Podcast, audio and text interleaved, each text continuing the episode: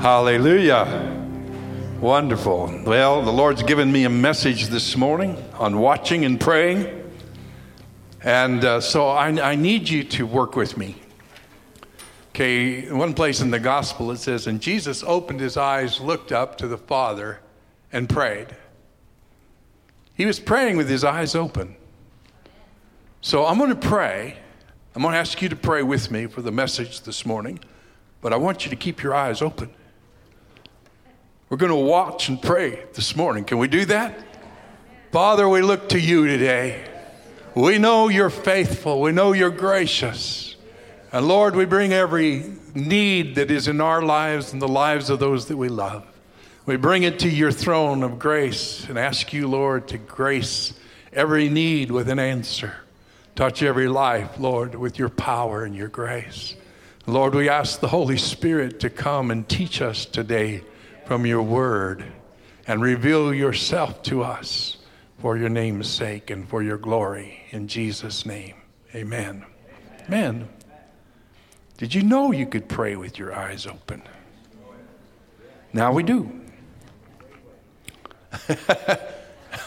Pastor John just mentioned something very important. He says you need to keep your eyes open when you're praying on the freeway. Anyway, very powerful truth there. The Lord is leading us this month in this time of prayer to focus on prayer. And uh, prayer is vital, or Christian prayer is like breathing. If you don't pray, you start to die. Prayer is essential part of our Christian life. And um, prayer is obtaining God's grace, it's obtaining His provision amen, his direction, and also even his empowerment for us, whether it's needed now or it's going to be needed later, okay? Uh, today's prayer will birth something in your tomorrow or the day after. A prayer in the morning will bring light to your day and even bring light to your night because prayer is that powerful, but it, prayer has to go before us. Nothing happens on earth that does not first happen in heaven. I want to emphasize today that prayer is active, it's not passive. I know there's been times in my life that when I prayed, it was I was dumping my burden on the Lord. Here, you got it. Now I don't have to worry about it uh, kind of thing. Just, you know, I gave it to you, God. Now it's your problem. Um, but uh, not that we can't do that. He says, cast all your burdens on the Lord. But on the other hand, we have to be ready to receive a grace. Sometimes that grace will help somebody else carry our burden. Sometimes that grace will help us carry another person's burden. Grace works in many ways, but prayer is a two way communication. Us actively speaking to God, actively. Jesus said, avoid vain repetition. I mean, some people can pray with their minds shut down. But the Lord says, don't use vain repetitions. This is what the heathens do. And they think that God will hear them for their much speaking. But one sincere prayer from a sincere believing person will bring forth an answer from God. Amen. But, it, but the fervent prayer of a righteous man availeth much. And, and I, I, believe the Lord wants us to be fervent prayers, not those who just pray passively, but pray fervently. Amen. With our whole heart and, and our mind and our will engaged in what we are praying. Amen. Because prayer is more than just receiving something from God, prayer is an interaction with God. Prayer is like Jacob's ladder. You climb up you take up the prayer, you climb down, you bring down an answer. It's interactive. Amen. Jesus said to Nathanael, You think that's something that I knew who you were standing over there under the tree? You will see the angels ascending and descending upon the Son of Man.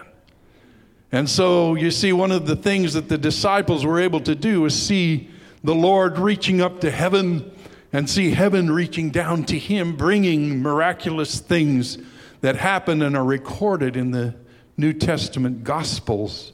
Amen. But prayer is an interaction between heaven and earth. And it not only involves the will of God, it involves the will of man. Isaiah prayed and said, Lord, here am I, send me. So he submitted to the Lord, being willing to be an answer when the Lord says, Who shall I send and who will go for me? Isaiah was willing to submit to the will of God. Jesus prayed in the garden, Nevertheless, not my will, but thine be done. It's a laying down of our will so God's will can be done in the earth. Amen. Jesus taught us to pray, let your will be done on earth as it is in heaven. Because when that happens, God's kingdom comes. But there is an interaction. Just think of that ladder. The prayers go up and the answers come down. But sometimes those answers come through us.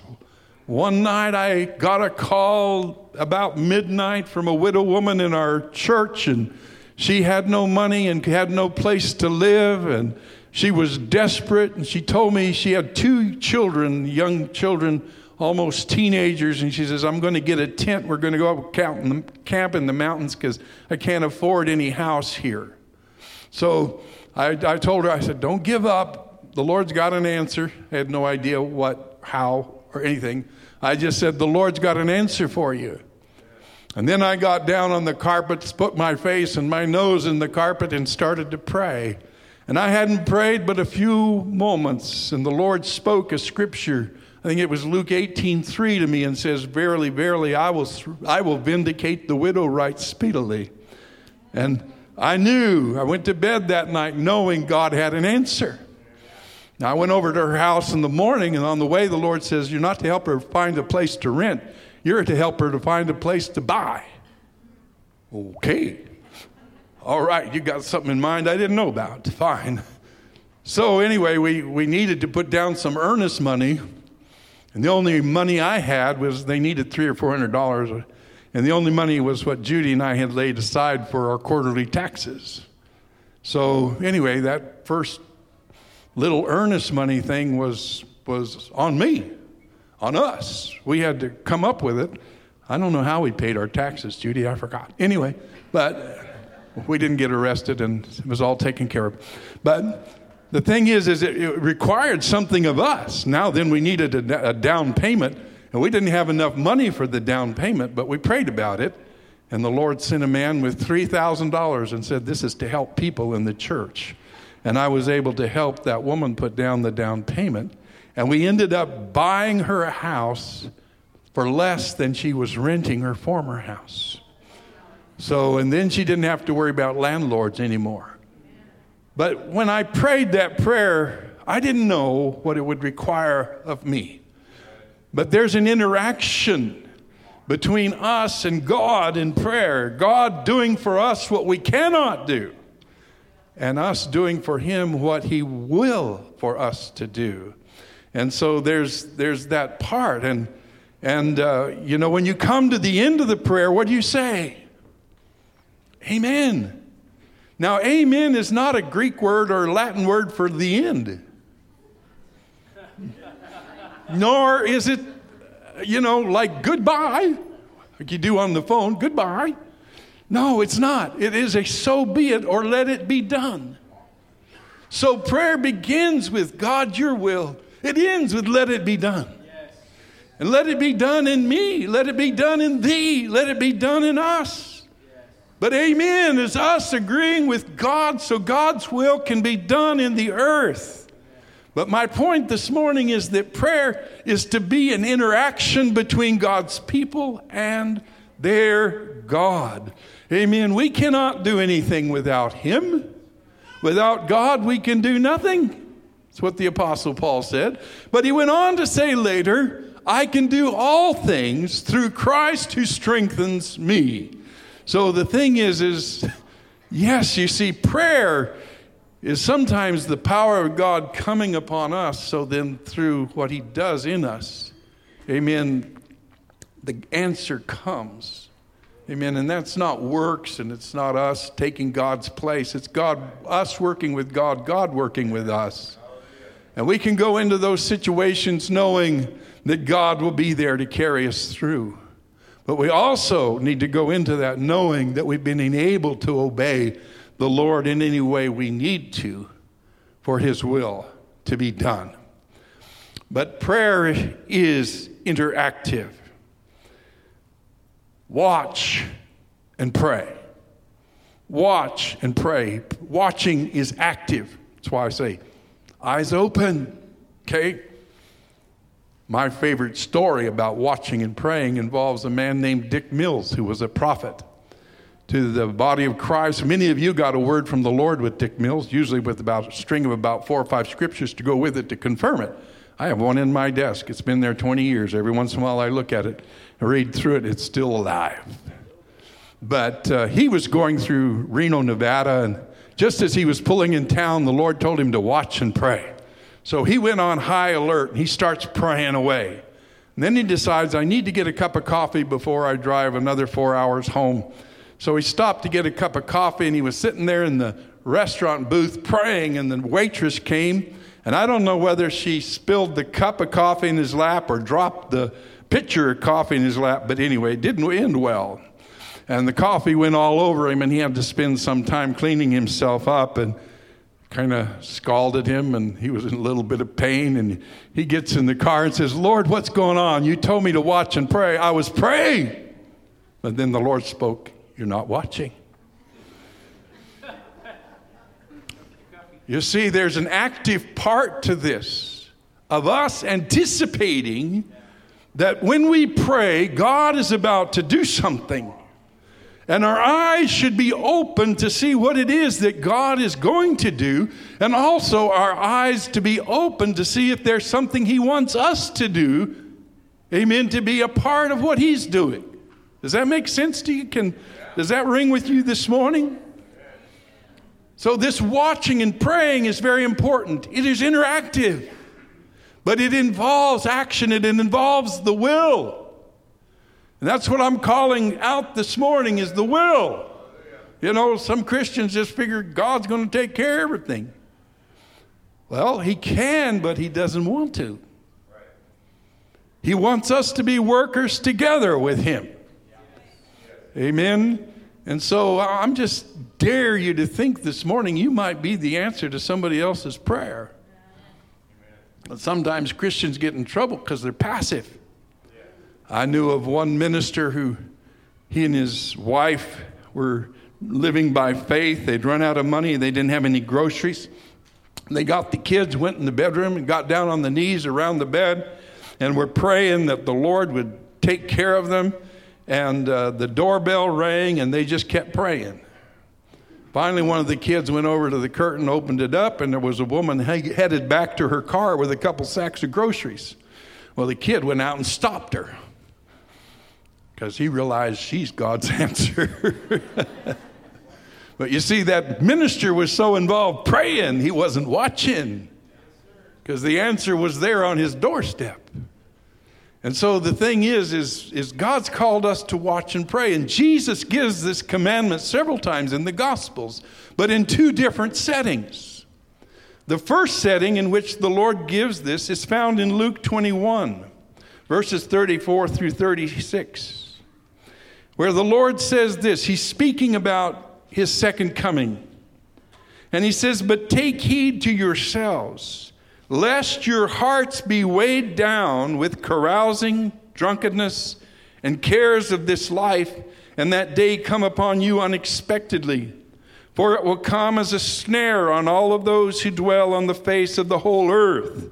Watch, therefore, and pray always that you may be counted worthy to escape all those things which will come to pass and to stand before the Son of Man.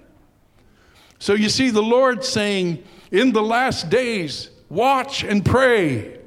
Don't get so caught up with the world and the things of the world that you are not actively engaged in prayer, seeking the face of God. Because if we don't watch and pray, if we get caught up in the things of the world and the ways of men, then we are going to be caught off guard and we're not going to be ready when Jesus comes again. So, in that context, Jesus says, Watch and pray. It's interesting because he uses an interesting word. I don't know if I can pull this off exactly, but um, the word that he uses there is agrumnepte or something like that in Greek, okay? And it begins with an ah, and that's a negative particle, like we would say un or ab, abnormal, atypical, in other words, it's the negative. And so he says this is ah hupnos, kind of is what he's saying. And that word hupnos is the word we get hypnotized from. So the Lord is saying, watch, don't get hypnotized by this world. Stay alert, stay alive, stay looking and watching, engaged with what God is doing and He's about to do in the earth. Don't get hypnotized.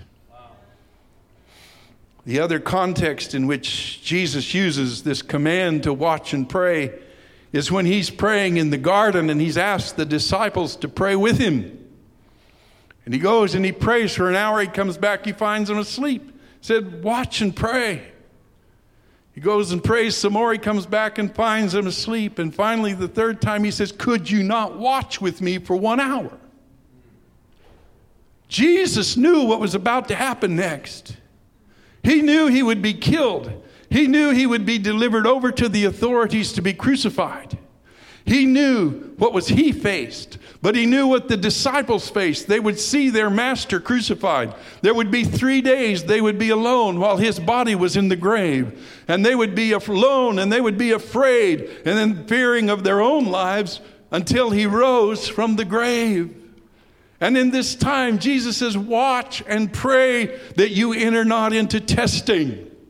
In other words, this is not going to be easy to go through. And if you don't watch and if you don't pray, you're not going to have what you need to go through it.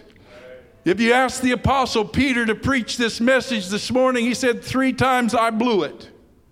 I didn't have what it took to stand for the Lord when he was standing for me. I didn't watch and I didn't pray and I couldn't keep the watch with him even for one hour.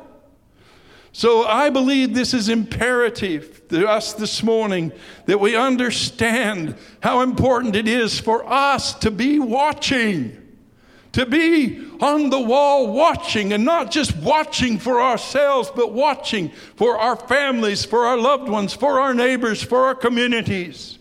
Amen. It's a time for the people of God to learn to pray with their eyes open, to learn to walk out of the prayer closet looking for what God is about to do so that they can participate with God in what He is doing.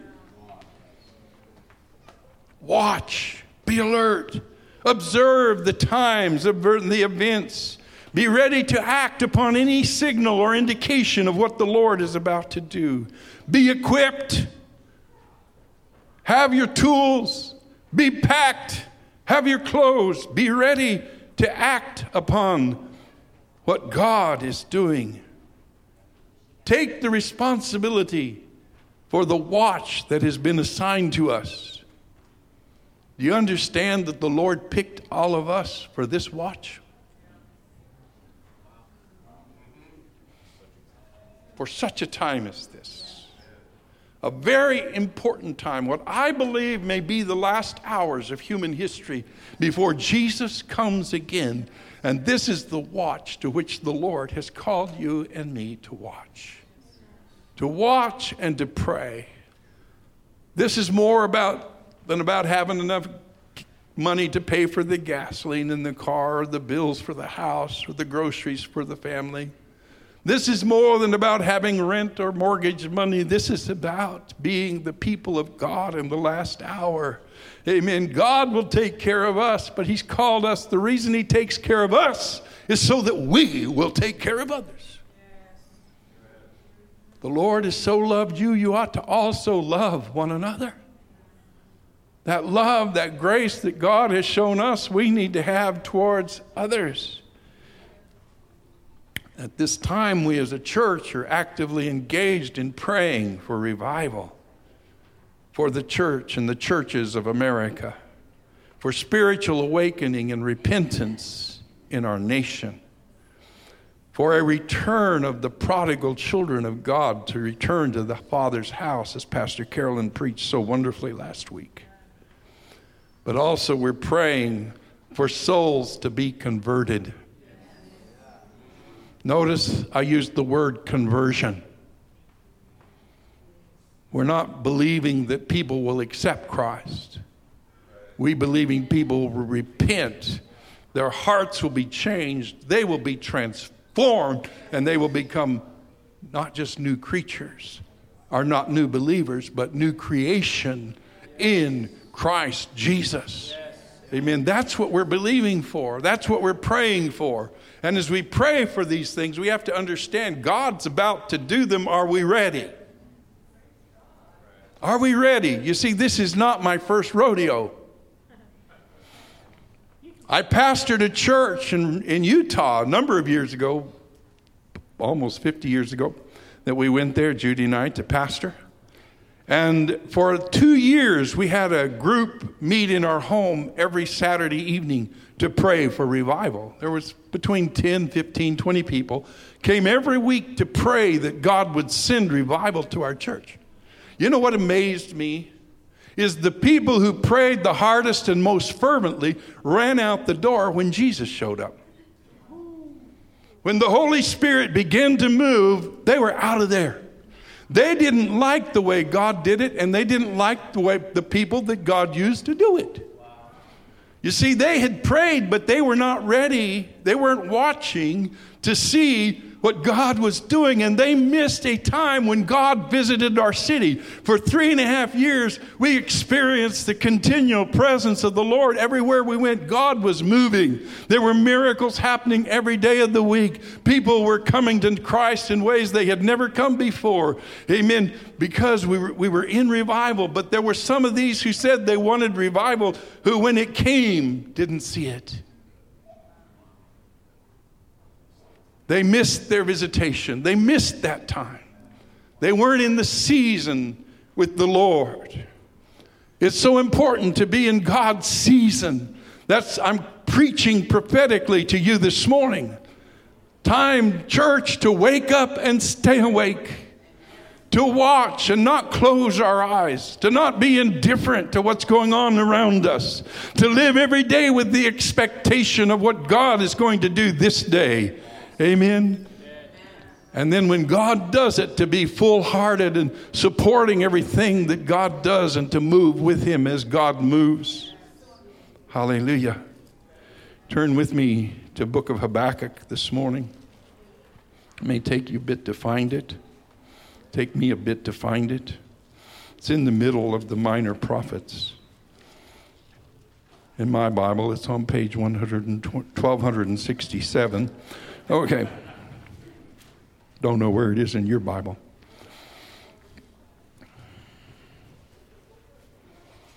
Here's another context in which the Lord spoke to a prophet.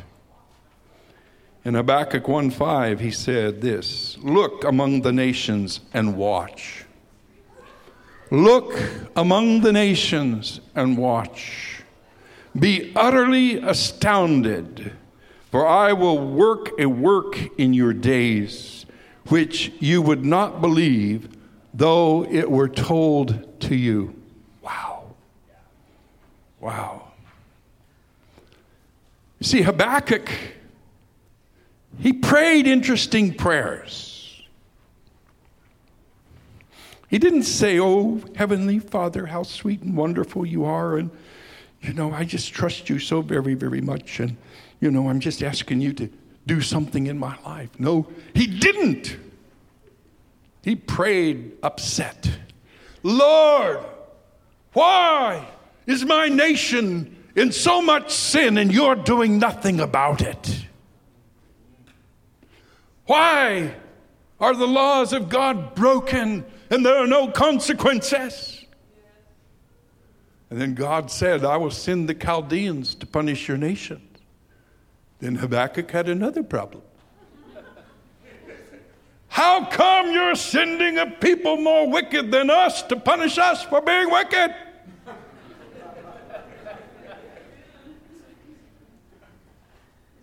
You get results when you pray that way. by the way, you aren't going to hurt God's feelings. He's not he's not that sensitive emotionally. He's very sensitive spiritually. But he will respond, but he responds when people pray sincerely out of the depths of their heart and not like a bunch of whatever you call it. You know, multiple meal prayers. But anyway, he got that's how he prayed. I've had a few experiences like that. One day I got in my old 1990 LeSabre. It was used car, used by somebody else, used by somebody else, and then finally being used by me. And it was a good, had a great engine, ran well, but the interior was totally dilapidated. Every time I got in the car and closed the door, I had to put the armrest back where it was supposed to go gets a little annoying every time you get in the car to have to put the armrest back again. And one morning I was going to a prayer meeting down at Calvary Temple uh, next to the freeway. And oh man, I was upset. I'm sitting there at the stop sign and said, Lord, I want a new car. I'm sick of this one. Well, I got down there by Northgate and it was raining and the sun was shining. You know how it is sometimes in Seattle? And uh, couldn't see very well. There was a big glare coming up off the freeway, and the sun was shining brightly in my eyes. And this uh, SUV in front of me decided to stop real quickly, and I didn't stop quite as quick. Anyway, I ran my car right up under the back end of that SUV. It didn't do him any damage, but pretty much ruined my car. and so I'm looking at this car going, I guess I'm getting a new car. anyway, turned out very well because the insurance company gave me $800. I said, You want the car? They said, No, you can have it. So, anyway, I drove it to the junkyard very carefully, and they gave me another seven or eight hundred dollars. So then I had twice as much money to go buy another car. I bought myself a Chrysler Fifth Avenue. It wasn't brand new, but I'd always wanted those, wanted one of those, and I got it. But um, so I, you know, but you know, just sometimes we're afraid to say what's in our heart. We're afraid to really put any pressure on God, but, you know, God's not afraid of our pressure. I think He loves it when we put some pressure. The, the kingdom was taken by violence, and violence, take it, the violent take it by force. I think there's a place, place for some violent prayers. And Habakkuk was praying some pretty violent prayers here. And um, so, anyway, I want to read to you from the second chapter, where after the Lord speaks to Habakkuk, this is what he says I will stand my watch. I will stand my watch. If you haven't underlined that in your Bible, do so. I will stand my watch. Now, I want you to say for yourself, I will stand my watch and set myself on the rampart and watch to see what he will say to me and what I will answer when I am corrected. If I ain't got it right, he's going to set me straight. Isn't that wonderful? Then the Lord answered me and said, Write the vision, make it plain on tablets, that he may run who reads it. For the vision is for yet for an appointed time but at the end it will speak and it will not lie. Though it tarries, wait for it. I know, I could just feel how many people hate that word wait. Though it tarries, wait for it because it will surely come. It will not tarry. Now, that's very wonderful, amazing scripture there.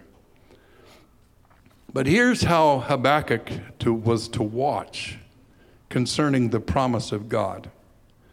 First of all, he knew that each promise of God would be fulfilled in its right time. For the vision is yet for an appointed time. There is an appointed time where God answers the prayer. It is our responsibility to watch and pray until the alarm goes off and we hit that being its time. Okay, so if you've been praying about something and you doesn't seem to be changing to you, just keep praying. Because that promise of God to you is going to be fulfilled in its appointed time. The other thing Habakkuk knew as he watched was that every promise would be true. Because he said, at the end, it will speak and it will not lie. The other thing that Habakkuk knew from the Lord was that our waiting and watching is profitable, it will be repaid. Though it tarry, wait for it. And the other thing he knew was that the promise of God would be punctual as to its timing and purpose. It will surely come, it will not tarry. When God shows up, he is not late. Spurgeon said this about this. He said, The word of the Lord is true in its timing as it is in its thing. God's timing is as true as God's promise. And so there's a good reason to keep watching you know, there are different kinds of trees. The almond tree buds first thing in the spring. It's the first tree to wake up after winter. And it buds and blossoms before any of the other trees even know it's time. But the mulberry tree, the mulberry tree waits until it's really warm and wonderful, probably early in the summer before the mulberry tree puts on its leaves. Okay, so some promises are almonds and some are mulberries. So just know not all promises move in the same way. Now, Habakkuk was willing to watch, he was determined. I will stand and I'll set my watch. I'll stand and I'll set my watch. I'm going to watch this thing come to pass. Hallelujah. But he would write it down also. Write the vision. Write the vision. Pastor Carolyn shared last week about her prayer journal. I really believe, and I say this to you as a man who's 72, who will turn 73 in August. I wish I had written more things down. When God speaks to you, write it down. When you pray, write it down. When He answers, write it down. Write it down. Don't only just write it down, but declare it. Do what Sergei did this morning and declared it declared it. This is what God has done for me. My brother is being healed of COVID. He's off the ventilator and he's going to be okay. Hallelujah. Hallelujah. But to get up and to say and declare what God has said to you, declare it plainly. This is what I keep working on. I, I'm impressed with George Otis. Now, he doesn't just prepare a sermon, he gives birth to one. I mean, he groans and moans and goes into deep labor until I mean, sometimes he's finishing his sermon 30 minutes after the service has started because he's, but he's, when he gets up, he has every word as clear and precise as it can possibly be so that the people who read it can run with it. So the thing is is God's calling us as watchmen but also as spokesmen learning how to speak in such a way that when we speak, it will be done because the people can understand it. It's written plainly, so they will run with the Word of God. Amen? Can we receive that this morning as from the Lord and follow Habakkuk's uh, example? But above all, Habakkuk said, The just shall live by faith. The just shall live by faith. That's right there in the middle of those five verses, first five verses in, in Habakkuk chapter 2. The just shall live by faith.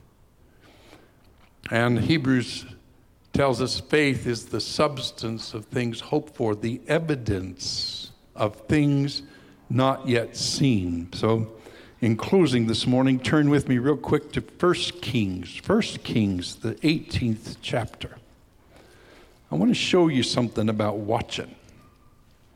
Because I, I, I think sometimes we just don't get it quite right.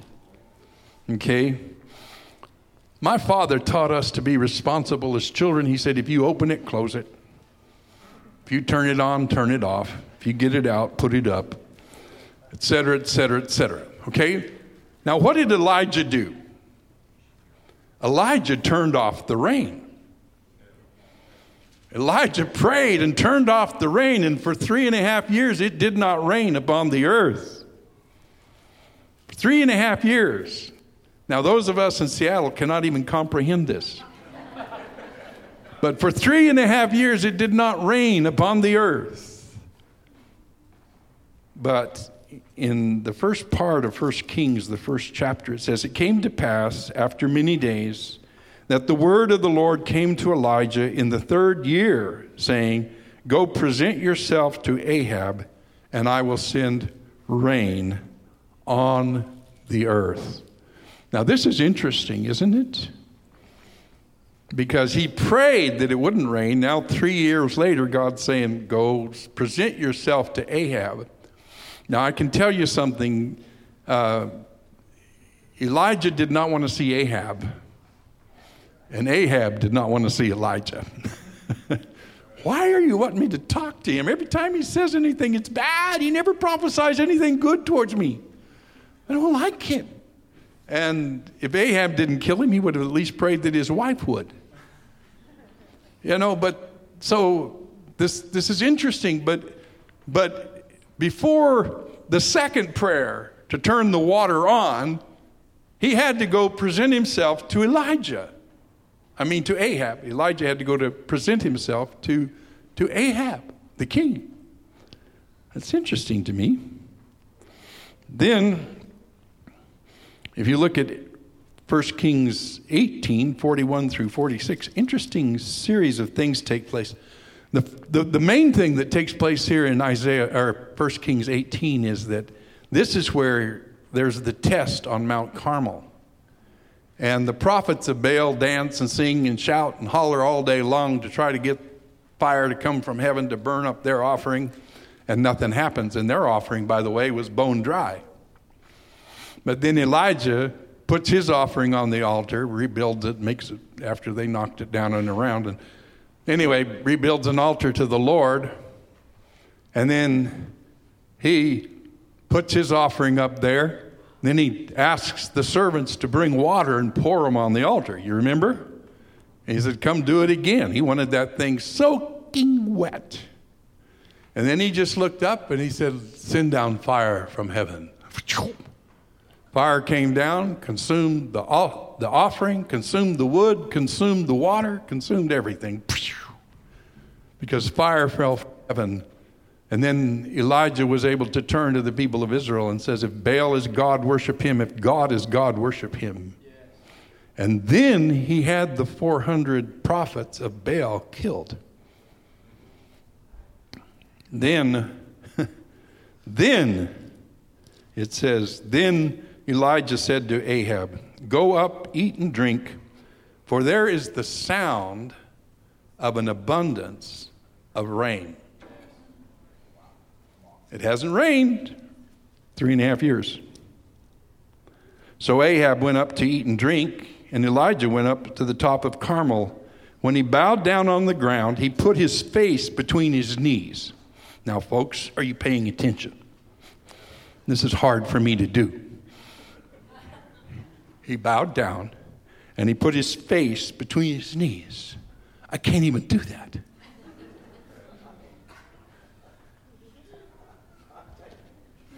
Just to give you an idea. And he said to his servants, Servant, go up. Now look toward the sea. And he went up and he looked. And the servant came back and said, There's nothing. And seven times he said, Go again. Then it came to pass on the seventh time, he said, There's a cloud as small as a man's hand rising out of the sea.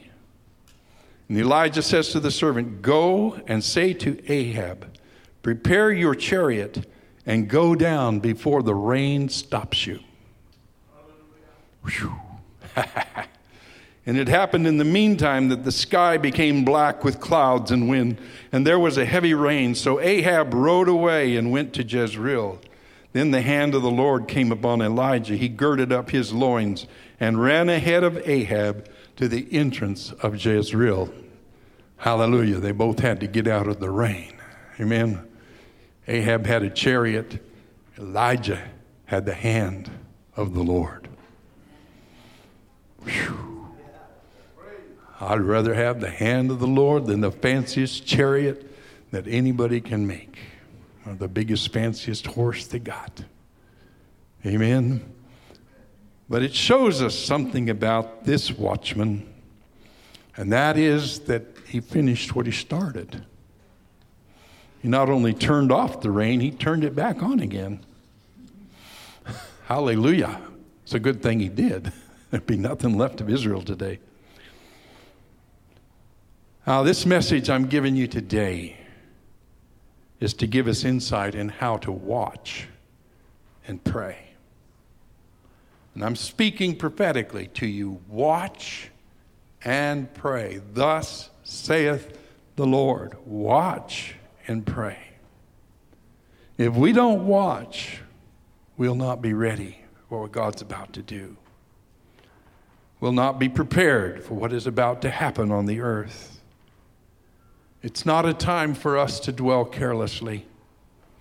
It's a time, not a time for us to pray wishfully. How many of you have ever done that? Oh Lord, I just wish you would do. Yeah, I have. I did it. It's a time to pray fervently, to watch earnestly, to be ready, to act in agreement with God and what He's about to do. This morning, I'm saying to you, I hear the sound of an abundance of rain.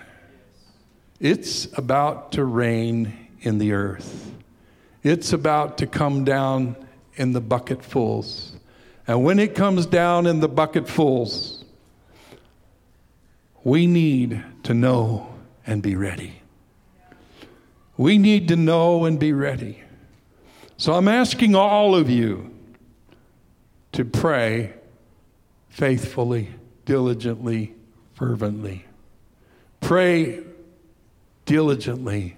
Pray fervently.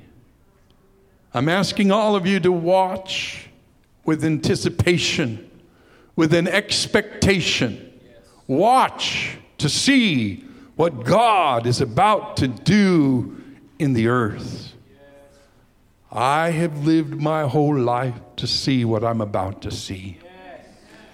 I believe we hear the sound of an abundance of rain. I'm going to ask you to stand with me this morning. Hallelujah. Hallelujah, hallelujah, hallelujah, hallelujah. Amen. Lord, we look to you. We look to you. Our eyes are on you, O Lord. Our eyes are on you, and we ask this morning, Lord, that you would make our eyes clear to see what we need to see. Our ears open to hear what we need to hear, to be ready, Lord. Make our will ready. Lord, I pray that you would all, all of us would have a willing spirit, a willing spirit, a willing spirit.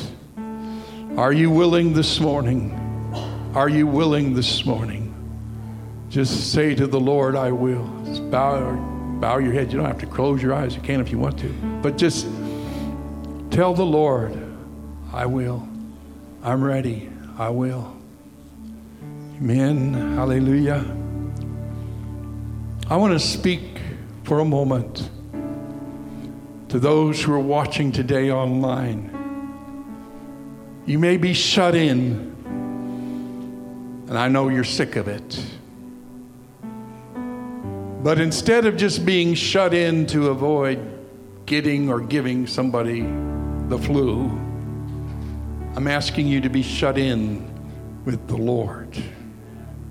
And take this time and use it wisely and use it carefully to watch and to pray.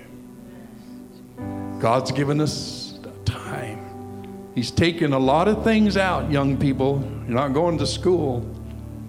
Okay, your parents don't give you as much homework as your teachers. So you have more time to pray, to watch and pray. Get ready. God's got some wonderful things for you. Get ready. Amen. Get ready. Amen. Every one of you young people, I want to speak to you. You need to be ready. Because we could, in a few months, each one of you have to lead eight or ten new Christians and teach them what God's taught you and lead them in the ways that He's led you. Amen. But now's the time to get ready. Not then, now is the time to get ready, to make yourself ready before the Lord. Amen. So it's time to get ready. I want to speak. We have some people here who are new in the Lord, or at least new to us. But I want to speak to you today because I know the devil and I know how he talks and I know what he says. He says, You're a newcomer, you'll never know what they know. You'll never have what they have. They've been around forever, they know everything. And you'll never have what they have. That's a lie. Because Jesus taught a parable to say, that the guy who showed up at five in the evening and worked for one hour got the same wage as the people who had worked all day. So you're not too late. You're not too late. Amen. Every one of us here can be right on time with the Lord and have everything that we need in the Lord. Amen. That's our hope this morning.